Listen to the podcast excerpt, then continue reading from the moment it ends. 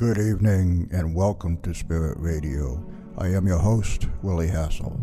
Along with my co host, Lynn Nickerson, we will take you on a journey, a journey into the unknown where the paranormal becomes the normal, a journey to a world cloaked in darkness where reality becomes a thin veil.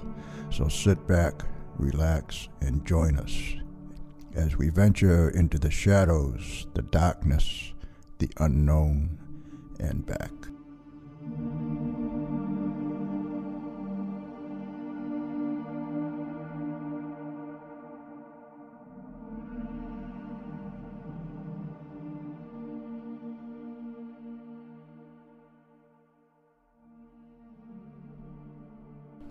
Good evening, everybody. Welcome to Spirit Radio, the paranormal experience. I'm Willie Hassel, along with the lovely, the mystical Lynn Nickerson. Good evening, Willie. And how, are you doing? I'm doing good. Good. I'm Good. doing good. What a beautiful day it was today, huh? Yeah, in the 60s. How Oh, 60s in strange. February.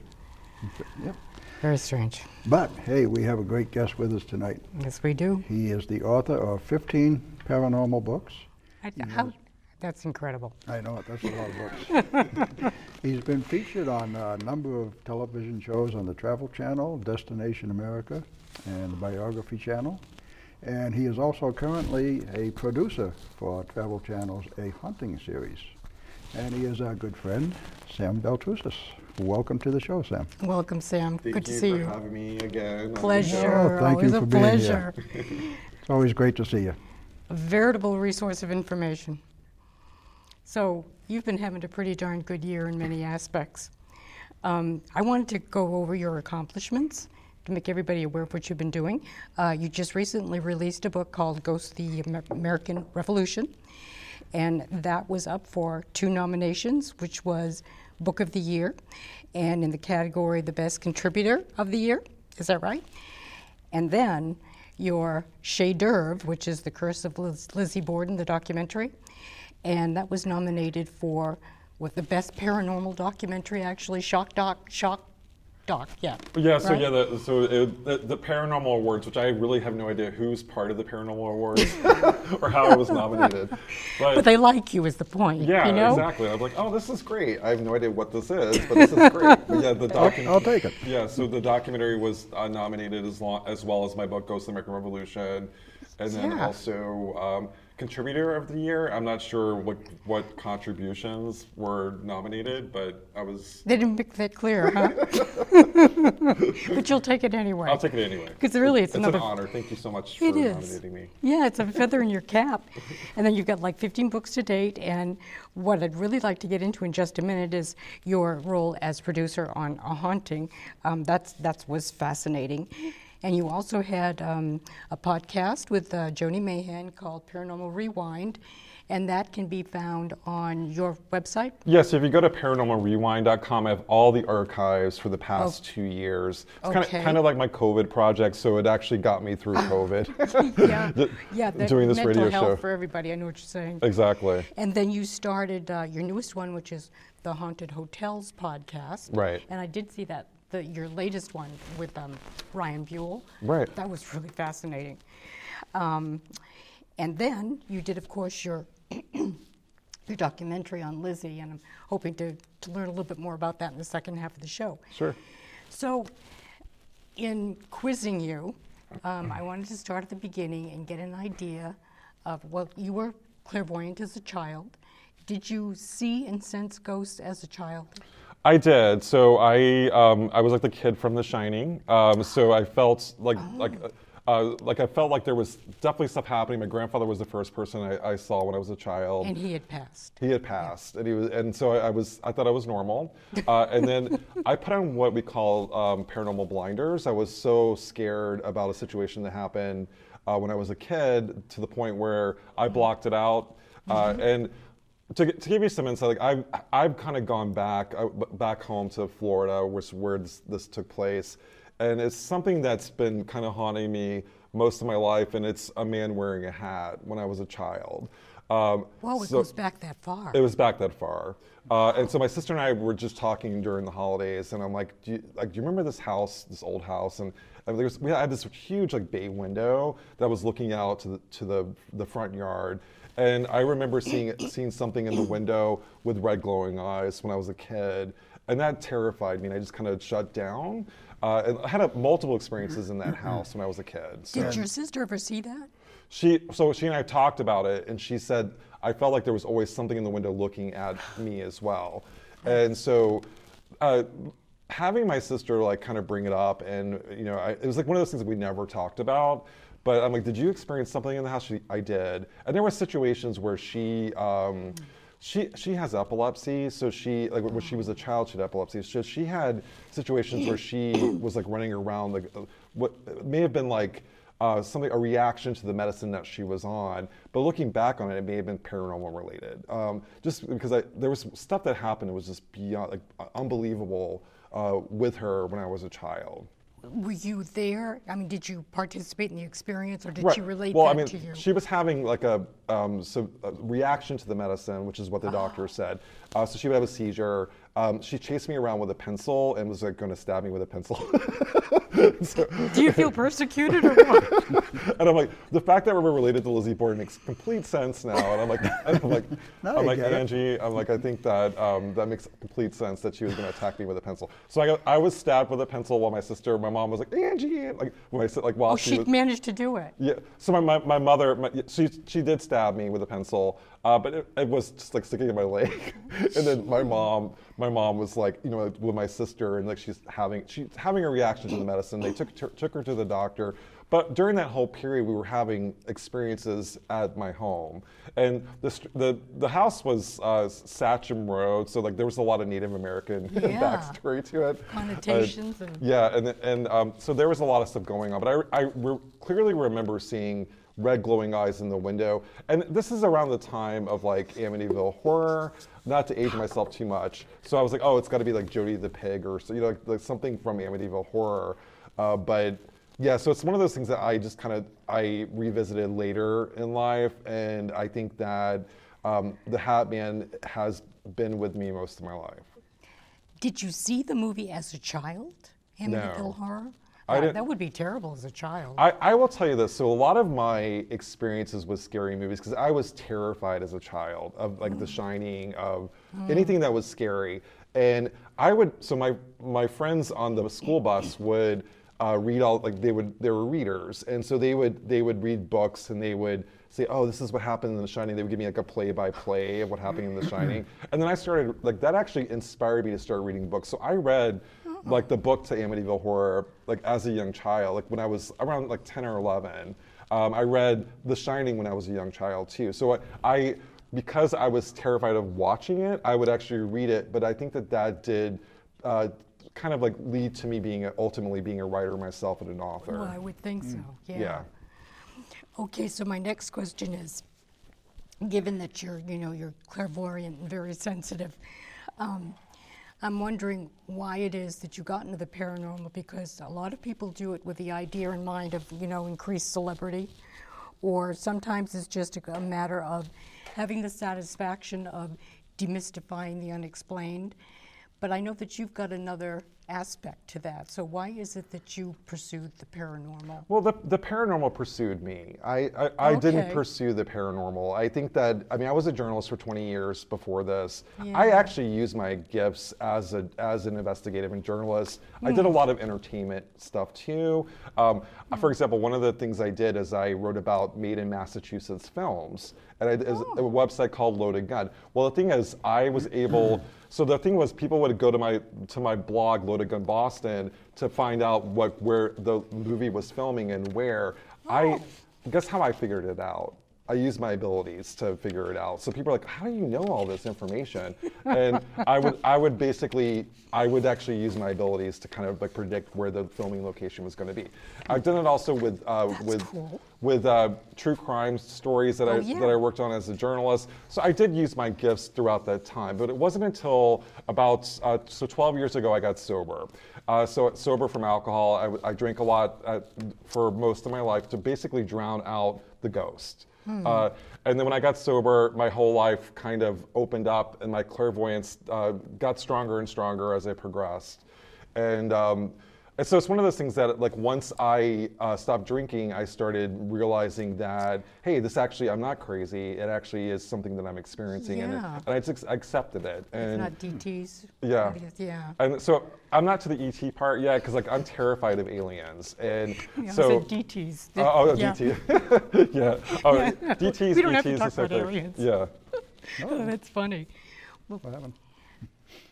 Okay, go No, ahead. see, no. um, oh gosh, I forgot what I was going to say.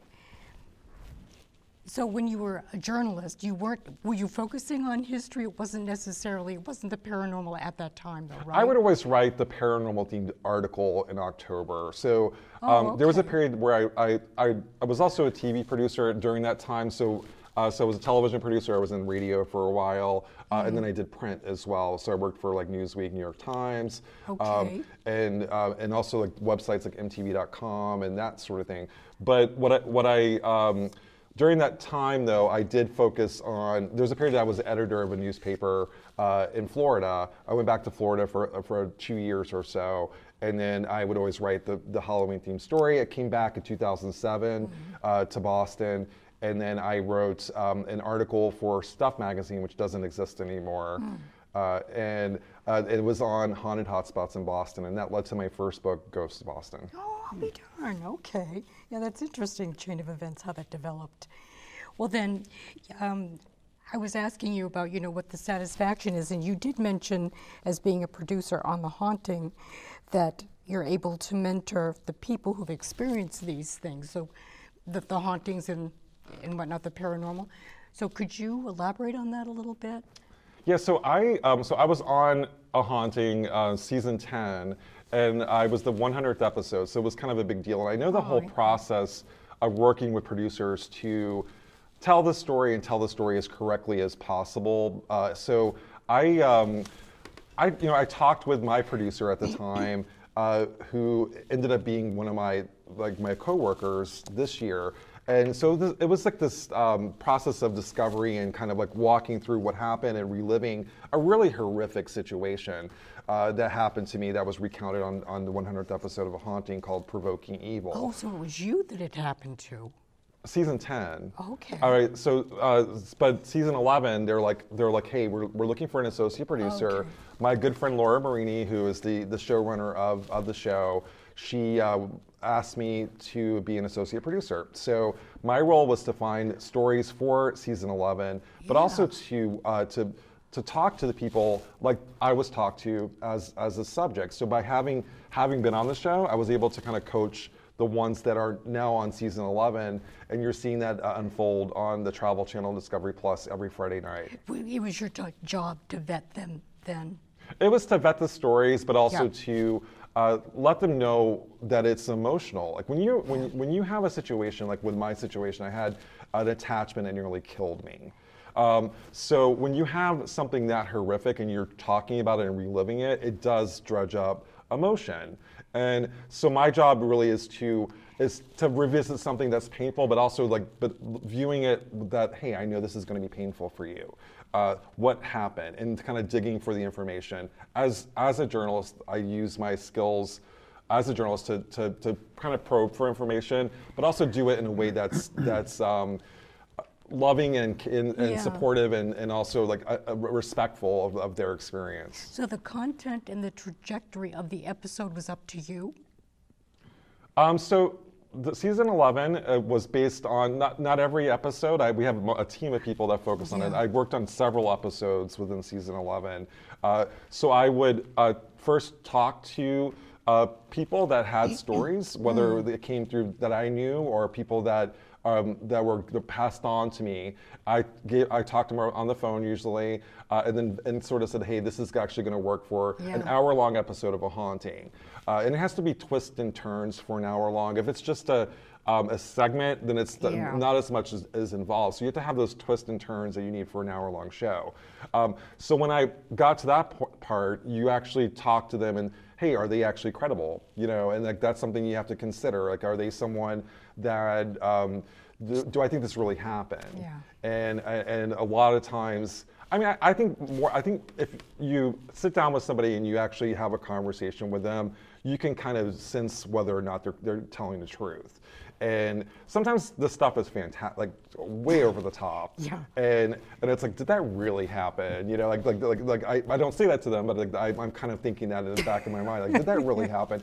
And a lot of times, like when it comes to the paranormal, yeah, this is a television show, so you have to kind of make it work for the TV show. When I say that, for example, I was on a haunting season 10. Um, there was a period where Joni Mayhan reached out to me and said, said Sam, and Joni Mayhan's a, uh, an author, and she was also my co-host on Paranormal Rewind.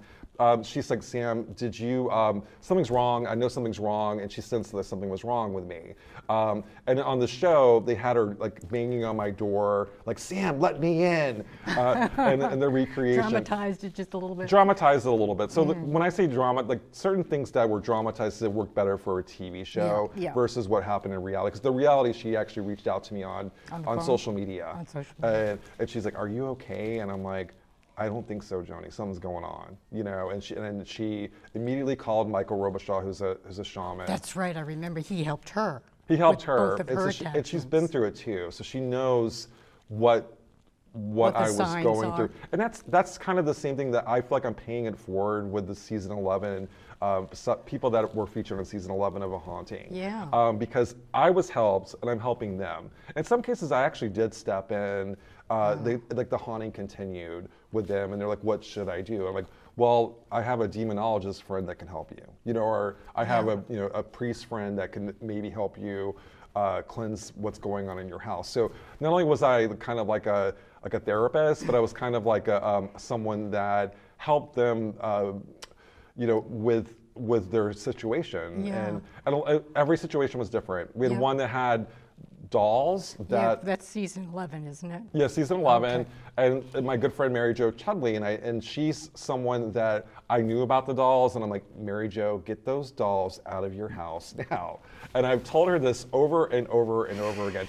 I love her. I love her very much. But uh, as you see in the episode of A Haunting, she's enchanted by those dolls. So how do you like word it where she's, you know, you're still friends after? Yeah. because I really, I mean, I've, I've always said like get those dolls out of your house, but well, why like, but you'll see in the episode why she holds on to them. Always blame it on the dolls, right? Yeah. Yeah, blame it on the doll. Well, I wanted to get more into that, but that season 10 was about you then and your attachment. Was that right? Right. So episode 100 and, se- and season 10. So every season has has 10 episodes, and Okay. so. Uh, Mary Jo is an episode in season 11, and she is um, an episode that um, I is near and dear to my heart because she and I talked about it from the very beginning, and we um, we created the episode together. So if that's the, the devil dolls, right? If that's the The episode. Devil's Doll, yep, yep. well, and- didn't you say that anybody who came in contact with them became sick?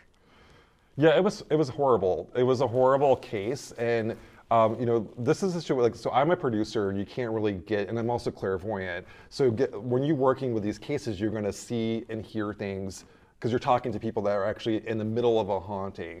With Mary Jo, uh, I knew immediately there was something wrong with the dolls when I first saw them, and I'm terrified of dolls too. To make it even more Dolls and clowns, doll, maybe? the dolls and clowns.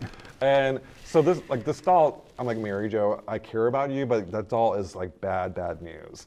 And so she, um, but she got sick to the point where she almost died. You, you mentioned a blood disease or something? So she had a, a really, um, really bizarre like hemoglobin drop, and she was rushed to the hospital, and almost like that the the doll was like an energy vampire or like a blood sucking vampire, and so she she had a near death experience after taking the dolls into her home, and other people in her life have gotten sick too. So whether it's the psychic uh, that Scott Davis who came in and actually um, kind of kind of figured out what was going on with the dolls, and he's a clairaudient, so he was hearing the messages coming from Was the- he? right from what was coming from the dolls and what was attached to the dolls.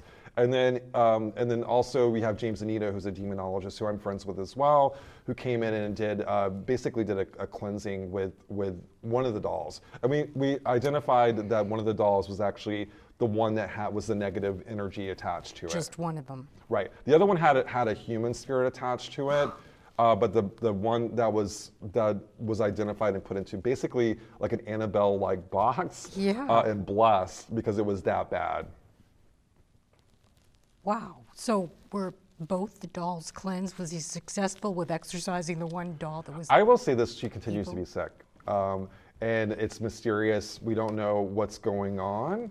Uh, her husband now, like I feel like it's going after specific people, and if you see the people that are involved with this case, they're getting sick too. it's still active, Yeah, and she's hanging onto the doll. yeah. Where did she get the dolls? She got them so on the show, and this is another example of, of where things have kind of changed. She actually got them in an online marketplace, but in Ah. the show, it's, it says that she was uh, she was looking at an ad, like a doorknob ad kind of thing, and she found that the but so it, it actually came from an online marketplace. Like on Facebook? Got to be careful.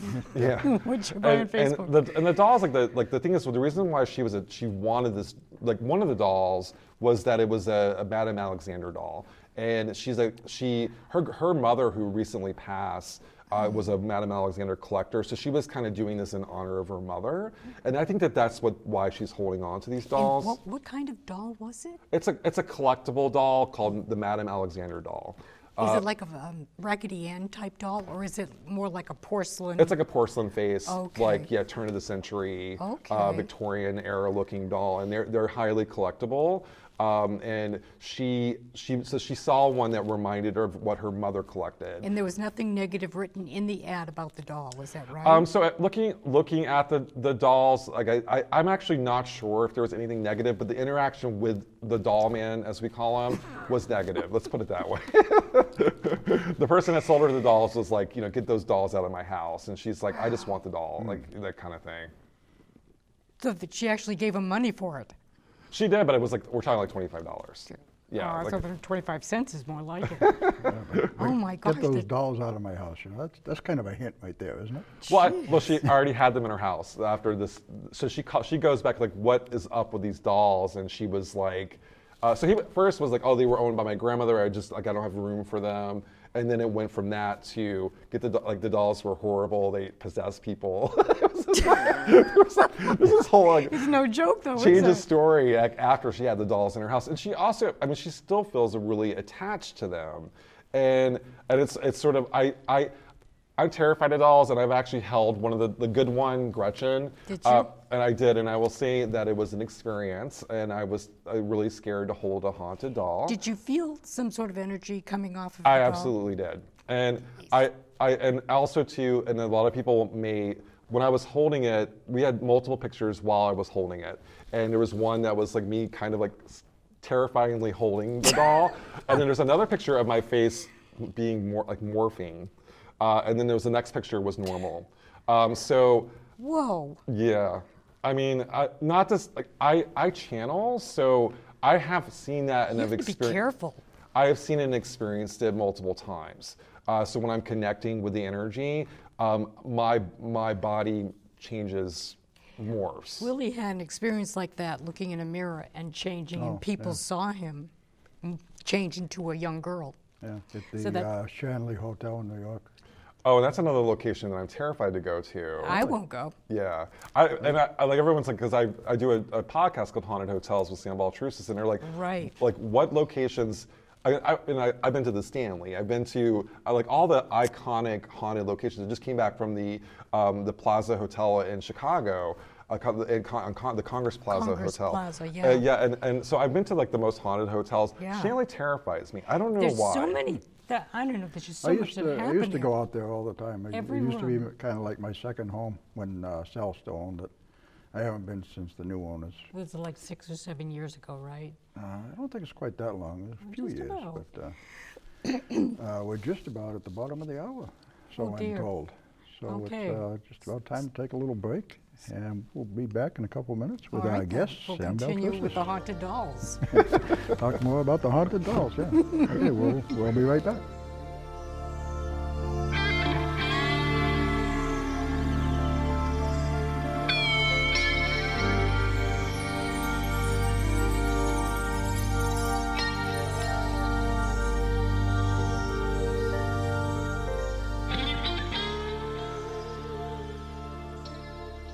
Welcome back, Sam. Well, Thank you for being for- here once again. Having me back. Hey, you know we love to have you. Yeah, we weren't going to kick him out because the show wasn't over. You know what I'm saying? Yeah, I know, I know. So we were talking about the haunted dolls, and I don't want to harp on this too much longer because I have a bunch of other questions. But why does she hang on to the dolls? That's a that's the question that everyone asks. Like everyone that she consulted with that's been featured on the show, like their ultimate conclusion is get rid of those dolls. And well, we identified that one has a human attachment, which I think hold on to that one, and that's the Gretchen doll. But the other doll with the really negative attachment, she has currently in a box. And um, and I I I feel strongly that um, you know, the, the, the box is blessed very much like how they handle Annabelle, but it's in her home. And if you talk to anyone that has haunted objects or collects haunted objects, the number one rule is to not have it inside your home because it's going to make you sick. It's going to affect you. And uh, so yeah, I mean, everyone says get rid of the dolls, and she still holds on to it. I don't. I mean, it's one of those things that um, I I support her as a friend, but I also I, I strongly think she should get rid of the doll. I think you were right when you said she's enchanted. I think she that like it's almost like a spell being cast on her. Uh, that's what's going on. Yeah. That's what I think so too. Yeah. And then what about the other entity, really quickly? Male, female. Um, so it's kind of like a monster, um, and so it, it, it, it basically presents itself as like a almost like a like a with fangs and also kind of like a little like a little monster. And this is like I, I'm clairvoyant, so I Like like an elemental, do you think? like an elemental. And one like one would argue that maybe it was demonic. Another person would argue that it's maybe interdimensional. I'm in a school of interdimensional mm. entities. And so I think this is something that's interdimensional. I do think, and this is explored in the show, that there was a ritual of some sort used with this doll. Really? Uh, and this has been picked up by multiple psychics. So, and we do explore that. Uh, almost, and it was almost referred to as a, um, a, a, a reversal baptism, like sort of like like a, like how you would baptize a child. You would do the opposite. Like uh, it was something was used in ritual. And talking to people that I respect that deal with haunted objects, Yeah. that's like the number one reason why an object would be enchanted or haunted Okay. is if it was used in ritual of some sort. Well, then how do you differentiate between the demonic one and the other thing that's a monster? Um, you, you don't. So some people would call it demonic. Both and- of them demonic. Some people might call them both demonic. Right. I mean, I I think that um, I I strongly think that a lot of cases are not demonic. Um, that a lot of things things are misinterpreted as the D word. I don't even like saying Yep, the word. yeah. Um, but I also think that. Um, that it's presenting itself like what, if you were Ed and Lorraine Warren, for example, you would probably classify that as a demonic infestation. Uh, I classify it as a an entity um, that may or may not have been human. you know, like- yep. something inhuman. Okay, so before we get away from a haunting program, I wanted to talk really quickly about the cop from Rhode Island that was experiencing poltergeist activity. And it's kind of interesting when there's a cop involved in stuff like that, because you get a, they're usually straight shooters when it comes to the par- paranormal. Yeah, so this gentleman uh, was a former cop. So he actually lost his job, uh, le- left his job.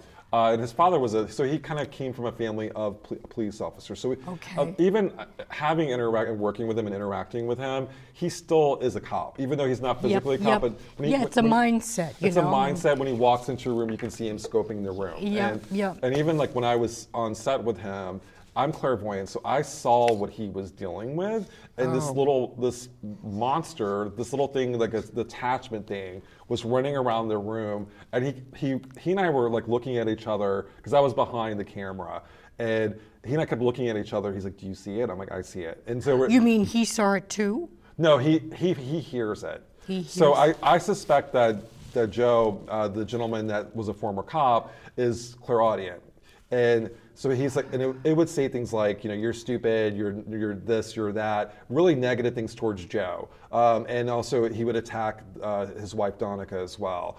And so Danica uh, was a little bit more skeptic, but she started seeing what looked appeared to be images like um, someone writing in the, in the mirror, like so, like it, Okay. like some like like like basically like messages in the mirror, Yeah. uh, which is really interesting. Uh, so Carl Johnson and, and Elise were the ones that dealt with that case and brought that case to a haunting. Uh, and I was able to see Joe after the diagnosis, and it was actually um, it presented itself as demonic.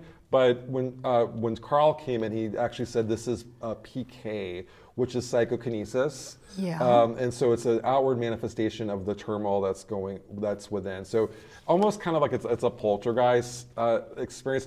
I saw it. Um, I saw, and I I believe it was an attachment. Well, I'm, I'm with you on that because it sounds to me like it was some sort of entity and not just uh, a frequency of, of PK. Right. I think it was like an imp or something, like a little devil to cause havoc. Well, uh, whatever was running around the room looked kind of like you were, you were talking like like a dog, fa- like it was like a really like a like it was like a dog, It felt like a dog face. a dog face, yeah.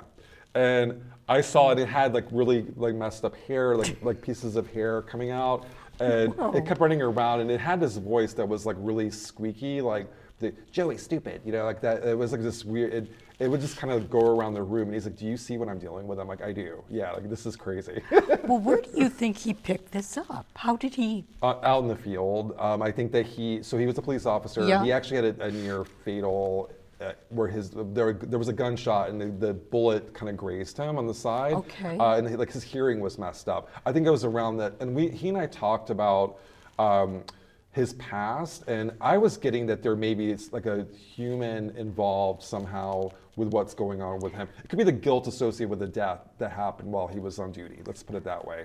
Well, do you think a curse might be involved? Possibly. Yeah, I mean, Okay. or, or there was there was a misunderstanding that he may have been involved with something that he wasn't involved with. Oh.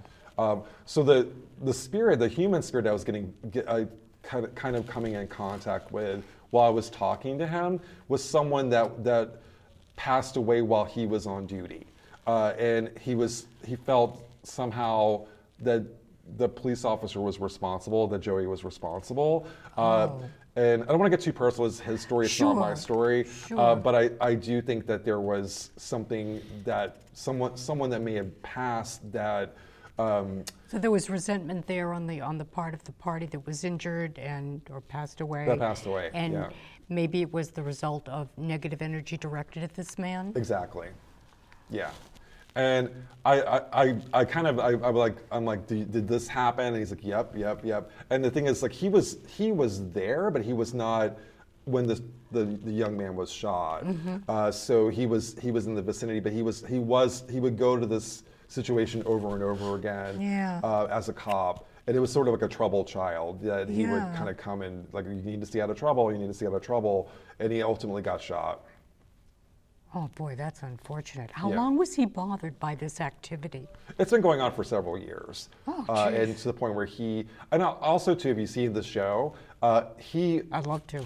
yeah, so he he would he would um, do things like he would actually use like he started watching shows to like to learn how to, to ghost hunt because he wanted to know what was happening, What the heck it is, and he wanted to basically it. validate the voices that he was hearing, and so he actually started uh, doing things like like using a, a EVP recorder, like a like a regular digital Did he recorder in the house? in the house. Then he then he also used a spirit board, and you and I we all know that that's not good. and that by that he means Ouija board, right? right. Okay. Yeah, spirit board, uh, and Bad choice. yeah, so they were using it, and, and also while they were doing the spirit board, uh, they picked up the name Azazel, and so so when you when you first hear the, what happened in their story, you automatically think that it was something demonic. Hmm. But I I do believe that it's not demonic, but it's something um, something dark, but the the maybe And tied to mischievous and yeah. Yeah.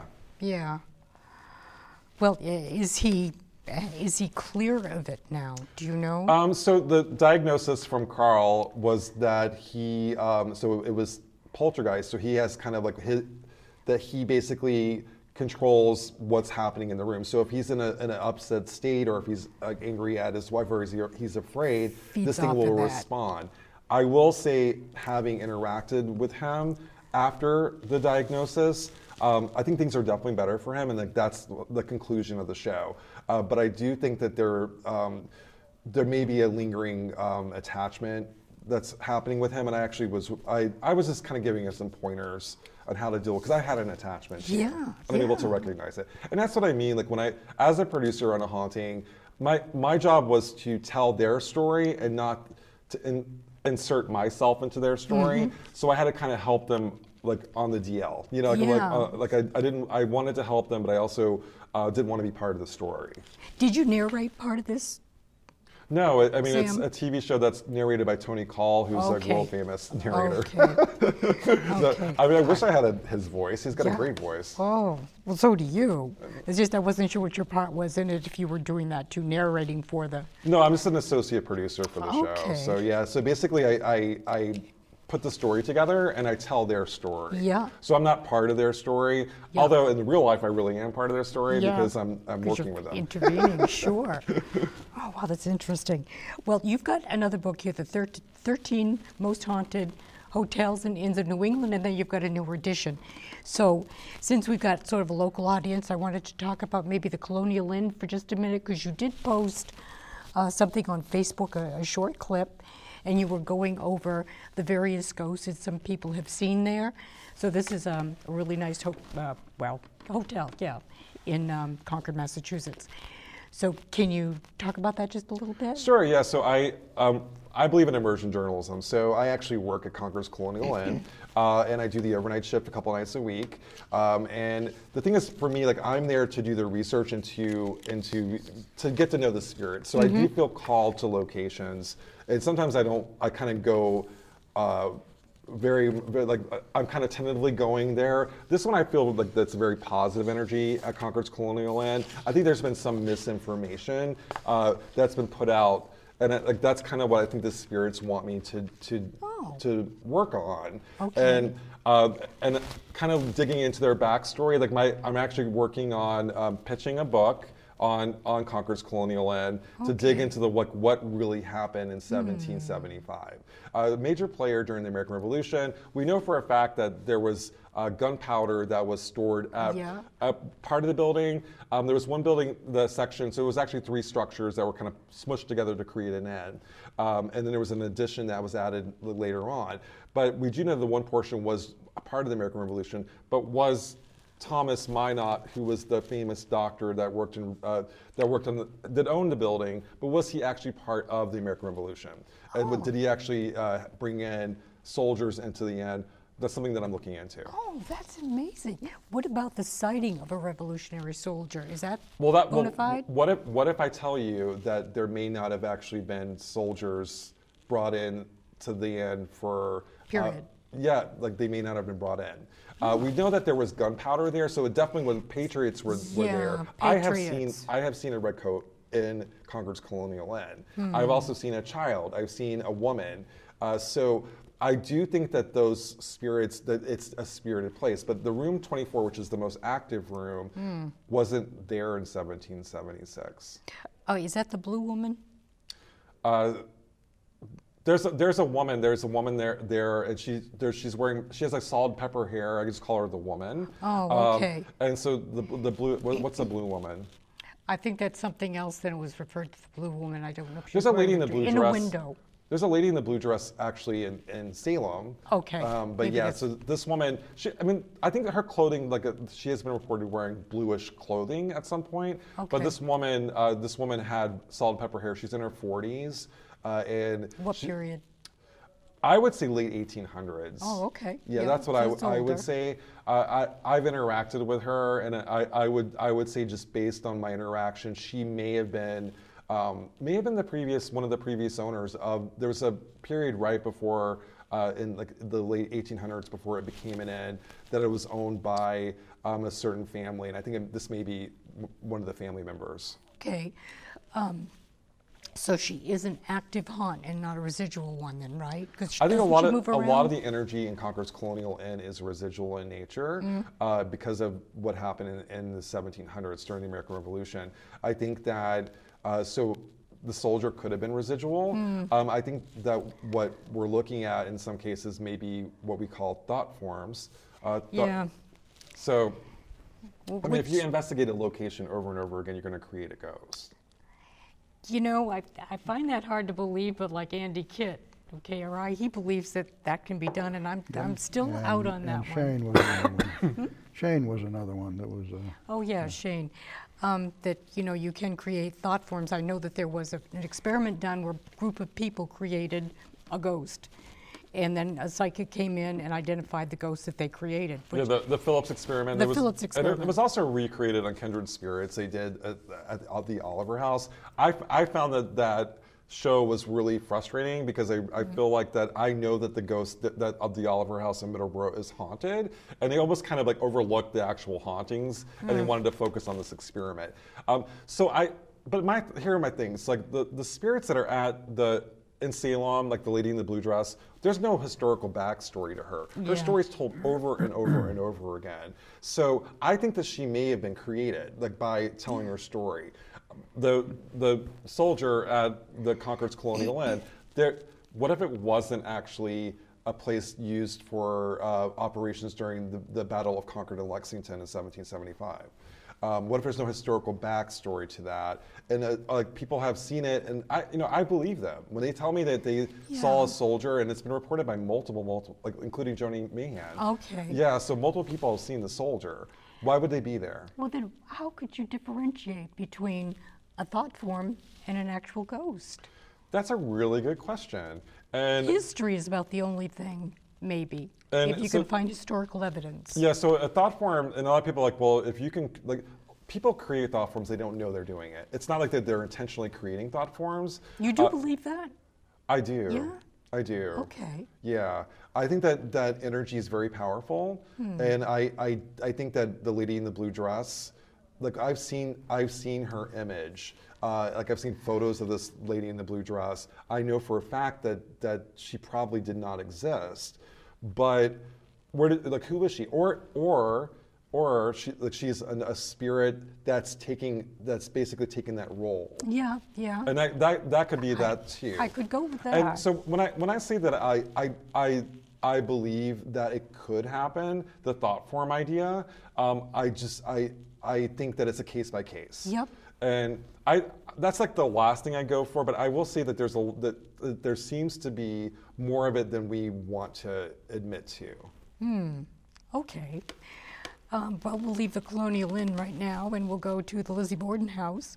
Um, you found out that you're related to the Borden family. I am, yeah. So my mother, who uh, was a genealogist, she, she, when she retired, she started doing Ancestry.com, and I'm like, "Yay, mom, that's good." I was so. I, oh, she she she loves to. I'm a, I'm a historian. I got it. My mother, my stepdad was a history teacher. My mom, Oh. my mom was definitely like. Um, she she loves history. She wanted. I, I asked my mom like, what does she want to be if she, you know, like when she grew up, and she's History like, teacher. She well, no, she. My mom my mom wanted to be like a, a crime scene investigator. Oh. And I'm like, okay, mom. I'm like, I'll, I support you in your crime scene investigation. So instead, she started doing Ancestry.com, and it turns out that we, the first, the first doozy was that was we were related to the Putnam family, and the Putnam family uh, With were, the go with the witches. No, That- the Putnam family actually were the bad guys during the Salem witch trials. So they were responsible Oh. for. Uh, Ann Putnam Jr. was my distant cousin, responsible for, for 62 people who were accused of witchcraft in, in Salem. And when I found that out, I was like, I was devastated. I was like so heartbroken that. Well, uh, what, what position was he in? Was he a judge or, or what? He just accused people? No, Ann Putnam Jr. So she's a, a girl. She was a, a afflicted Yeah, the- girl. yeah, okay. She was she was a young girl that was part of the girls that accused innocent Oh, women. okay, I see what you're saying. So she was an afflicted girl that accused, Yep. but her dad was the puppet master, and so uh, Thomas Putnam, and so I do think Oh. that. So so I found that I was heartbroken. So she's like, I have something else I have to tell you, but I, I'm like, you're not taking this very well, Sam. So I'm gonna hold off.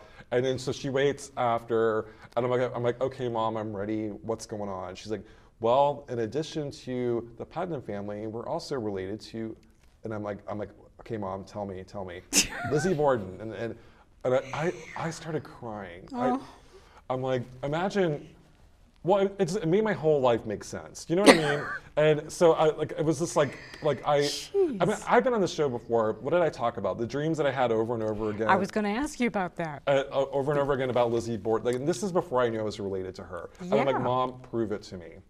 I'm like, prove it to me that we're related. I mean, it makes complete sense because I mean, I told you about my sister earlier with the pencil, and just my mo- my mother had has a side that just kind of like go like that, and she could just kind of snap on a dime. I'm like, okay, Lizzie Borden makes sense in our family. Um, so she did. So we're related to her not once but twice. We're related to um, the Earl Eliza? family. What? Eliza?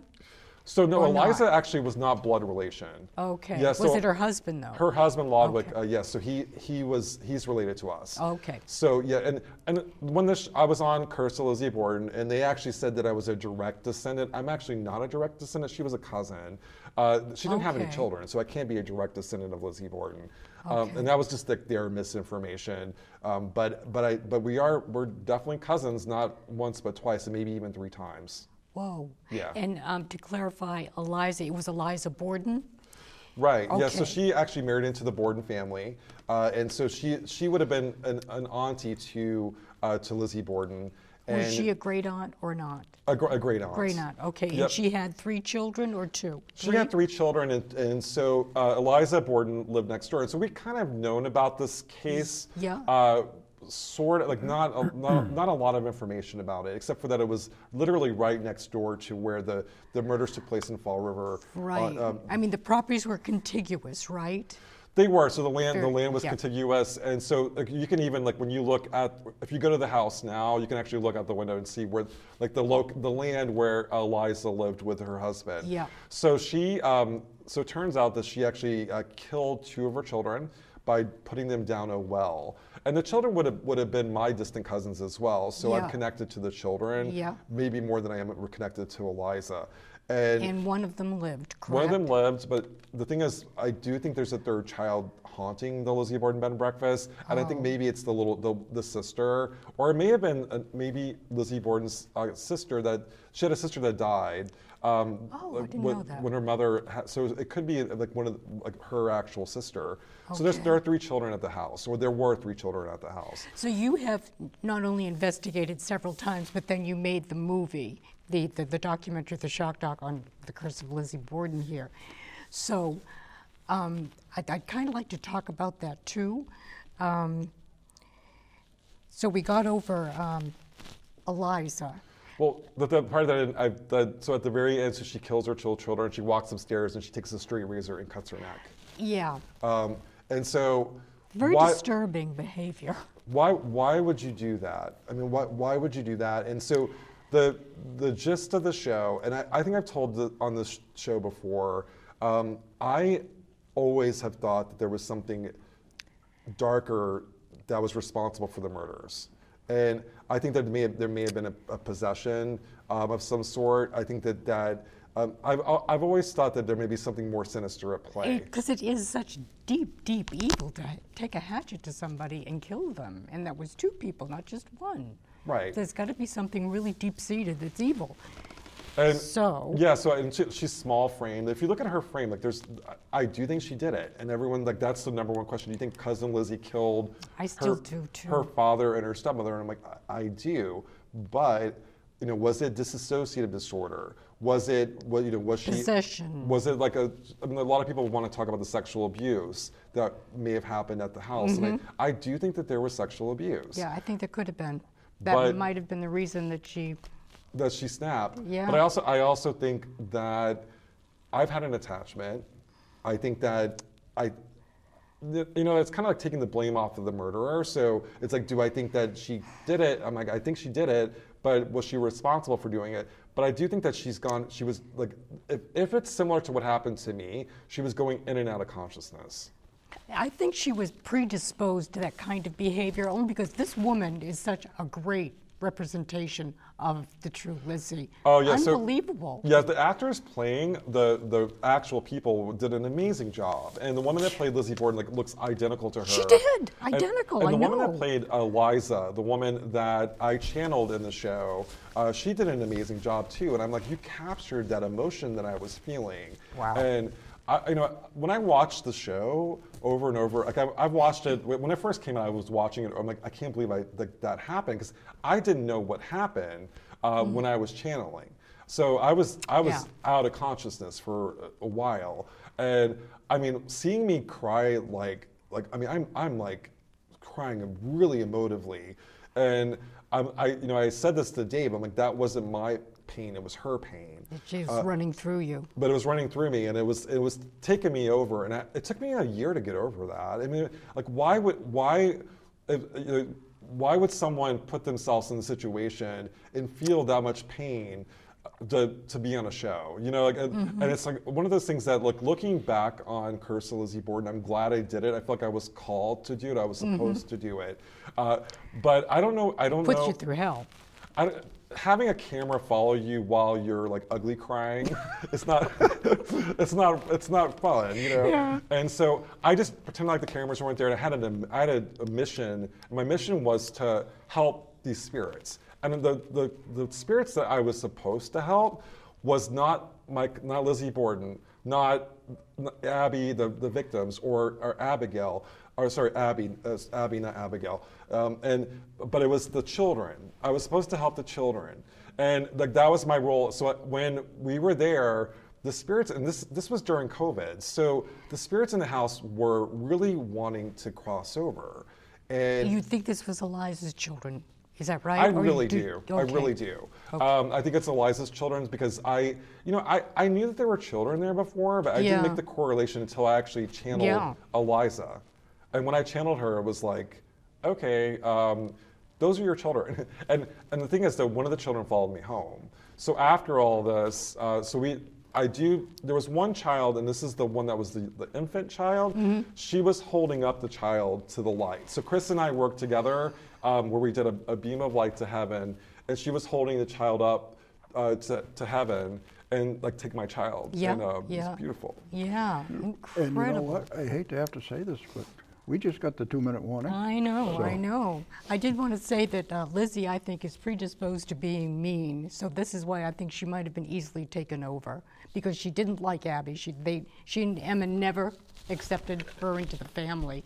I- so I think there was kind of that predisposition, and it was a way to work out her anger. But I think it got carried too far, if that is the case. I mean, I think it's a possibility. I mean, if you if you really look, and that's the thing, like if you really look at her life, um, she left after the murder. She left a miserable. She led a miserable life. I mean, Yeah, she she did. She was she was like kids with their rocks at her in the collar. You know, like Lizzie Borden took an axe while she was alive. Yeah. Uh, so and she stayed in Fall River. Yeah. Uh, and like she Stubborn. Yeah. So she was like, I'm, I'm going to stay in Fall River and I'm going to you know accept this. And also too, like she um, she loved animals. So she like donated. She started pr- created like what could have been like the like what was like the first um, animal society. Uh, so she she was a good. I think I really think she was a good person. I think she was a misunderstood person. Um, may, you know, may, maybe she definitely she had definitely had some mom, mom issues. Uh, she lost her, her mother, and so I think Early that on. there was definitely like you're not my mother to Abby. Yeah. And she probably had. She called Bridget. You know, she she like she was like almost like she was like beneath her. Yeah. Um, and there was there was potential like, like was Bridget and, and Lizzie in, ca- in cahoots, and I mean like possibly, but she Yeah. she called her Maggie. You know, and like Maggie. and Maggie was a derogatory word like name. It was like she she called all, like Close to yeah it was maggot. it was not a good, positive thing. Okay, so we have to know your vital information, how people get a hold of you and your books. So if you want more information, go to sambaltrusis.com. It's B-A-L-T-R-U-S-I-S.com. My books are available on Amazon and hopefully local bookstores uh, carry them as well. Uh, and if you want any of the shows, including The Curse of Lizzie Borden, you go to uh, Discovery Plus and the Travel Channel. Although The Curse of Lizzie Borden is only on Discovery Plus. Okay. So it's a streaming service that has pretty much all my shows. Oh, good. Yeah, all right. All Well, right. Sam, thank you once Thank you again so for joining much. us. Thank you. And, Always uh, interesting. Speaking of haunted dolls and stuff, Yeah. next month on the show we're going to have Cody Ray DesBiens and Satori Hawes. And they're uh, hopefully going to be bringing some of the uh, haunted objects from their Paranormal Couples Haunted Museum. Yeah. Do you want to come and watch? Absolutely, and I can't wait to be part of the U.S. Asylum. I'm going to be giving Oh, a that's right, lecture in on on the Sunday. That's so right. May Can't wait for that. 22nd, the Sunday. 22nd. Glad. Thank you for mentioning that. Yep. Okay. Well, thank you very much, Sam. it was Thank a pleasure. Thank you, Sam. And uh, Wraps up another episode. that is it for this month. And we'll talk to you all again next month. Okay. Bye, everyone.